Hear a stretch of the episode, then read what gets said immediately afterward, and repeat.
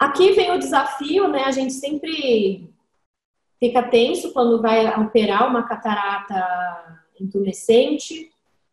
Uh, uh, quando eu estava no meu fellow, eu aprendi a usar uma técnica que desde então eu, eu, eu hoje não, não, não fico mais com o coraçãozinho acelerado quando eu pego um caso desse, eu não fico mais com medo de ter uma bandeira argentina. Então, esses, esses, são os únicos casos que eu coro com azul. Tem que deixar um tempo azul, não é só o que eu mostrei aqui, claro, eu editei, mas deixa pelo menos uns 40 segundos. E aqui o que eu faço é a técnica do, da mini rex, né? A gente sempre com o trato, eu não gosto de entrar com agulha, aspirando. Como a Leila diz, isso é pegadinha. A gente perde o controle quando a gente não está com trata. Então, com a, com a bem formada, você pode até usar um visco mais pesado Faz uma rex pequena. O importante é que ela seja contínua, ela não precisa ser super redonda, ela não precisa ser super centrada, ela tem que ser contínua. Você não pode ter nenhuma. E você aspira o conteúdo desse do saco capsular é, ali, eu não precisei aspirar porque já, eu já vi que despressurizou. E aí, com uma, uma Vanas, eu amplio a cápsula Rex para o tamanho que eu vou fazer a cirurgia. Então, depois que eu aprendi a fazer essa técnica, eu não, eu não tenho mais. Não, o coraçãozinho não fica tranquilo agora, não fico muito mais preocupada. Eu nem hidrodisseco, nem hidrodelineio, porque eu sei que o núcleo já está solto. Então, cada entrada, cada vez que a gente entra no olho, a gente está usando a incisão, a gente está perdendo endotélio. Então, quantos passos a gente puder economizar, é importante. O olho, o olho não leva desaforo para casa, tá? E aqui o final da cirurgia, implante da lente. Nesse caso, é uma lente de peça única. E aí, tranquilo, não tivemos problema nenhum. Aqui aspirando o viscoelástico, deixa eu acelerar um pouquinho. Tem mais um, que foi recente esse aqui. Mais um, uma mini rex aí para vocês. Então, assim, é uma coisa que eu já faço aspirando aqui com a própria caneta de faco, eu aspiro um pouco o conteúdo do saco capsular. Com a Vanas, faço um piquezinho.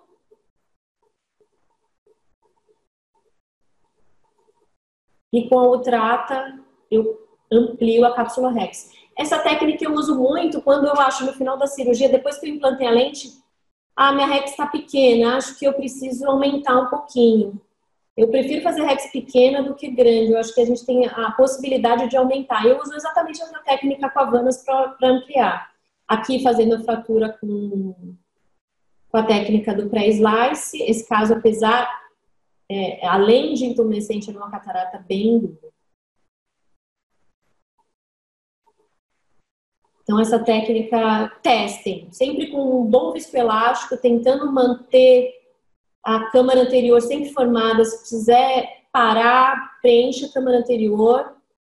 Vocês vão mudar os conceitos de vocês sobre esse tipo de catarata. É o tipo de catarata que eu mais gosto de operar porque o paciente na sala de, da RPA já volta a enxergar. Então é muito, muito gratificante. Uh, próximo passo é fratura, né? Eu uso para slice, mas eu acho que a gente tem que aprender várias técnicas, é, a gente tem que dominar a anatomia do cristalino para a gente poder tratar qualquer tipo de núcleo, seja catarata mole, catarata dura. Então, o stop and shop, eu vou até voltar um pouquinho aqui. O stop and shop foi a primeira técnica que eu aprendi. E o que, que eu gosto? Tira um pouco do córtex aqui anterior e eu gosto de fazer essa, esse túnel só no centro. Eu não, eu não, eu não vejo muita necessidade da gente correr o cristalino inteiro, usar muito ultrassom para fazer isso. O importante nessa técnica é a profundidade. No centro, a gente tem que ter uma parede para apoiar os nossos instrumentos para fazer essa fratura. Então, no centro do cristalino, tem que ter uma profundidade, não precisa ir muito para a periferia. Se você fizer isso no centro e sentir que você tem o um apoio, vou voltar mais uma vez. É, é, é, sempre eficiente essa fratura. Então, ó, você começa ali no centro, faco linear, vácuo baixo e vai ali no centro. Quando você viu que mais ou menos duas alturas da sua ponteira você tem um apoio para o seu instrumental na parede do cristalino, você já pode tentar fazer a fratura. Só que vocês viram que eu mudei, né? Eu tentei de um jeito e aí fui do outro e tive certeza de que a fratura foi em todo, em todo o diâmetro do cristalino e aí a cirurgia segue.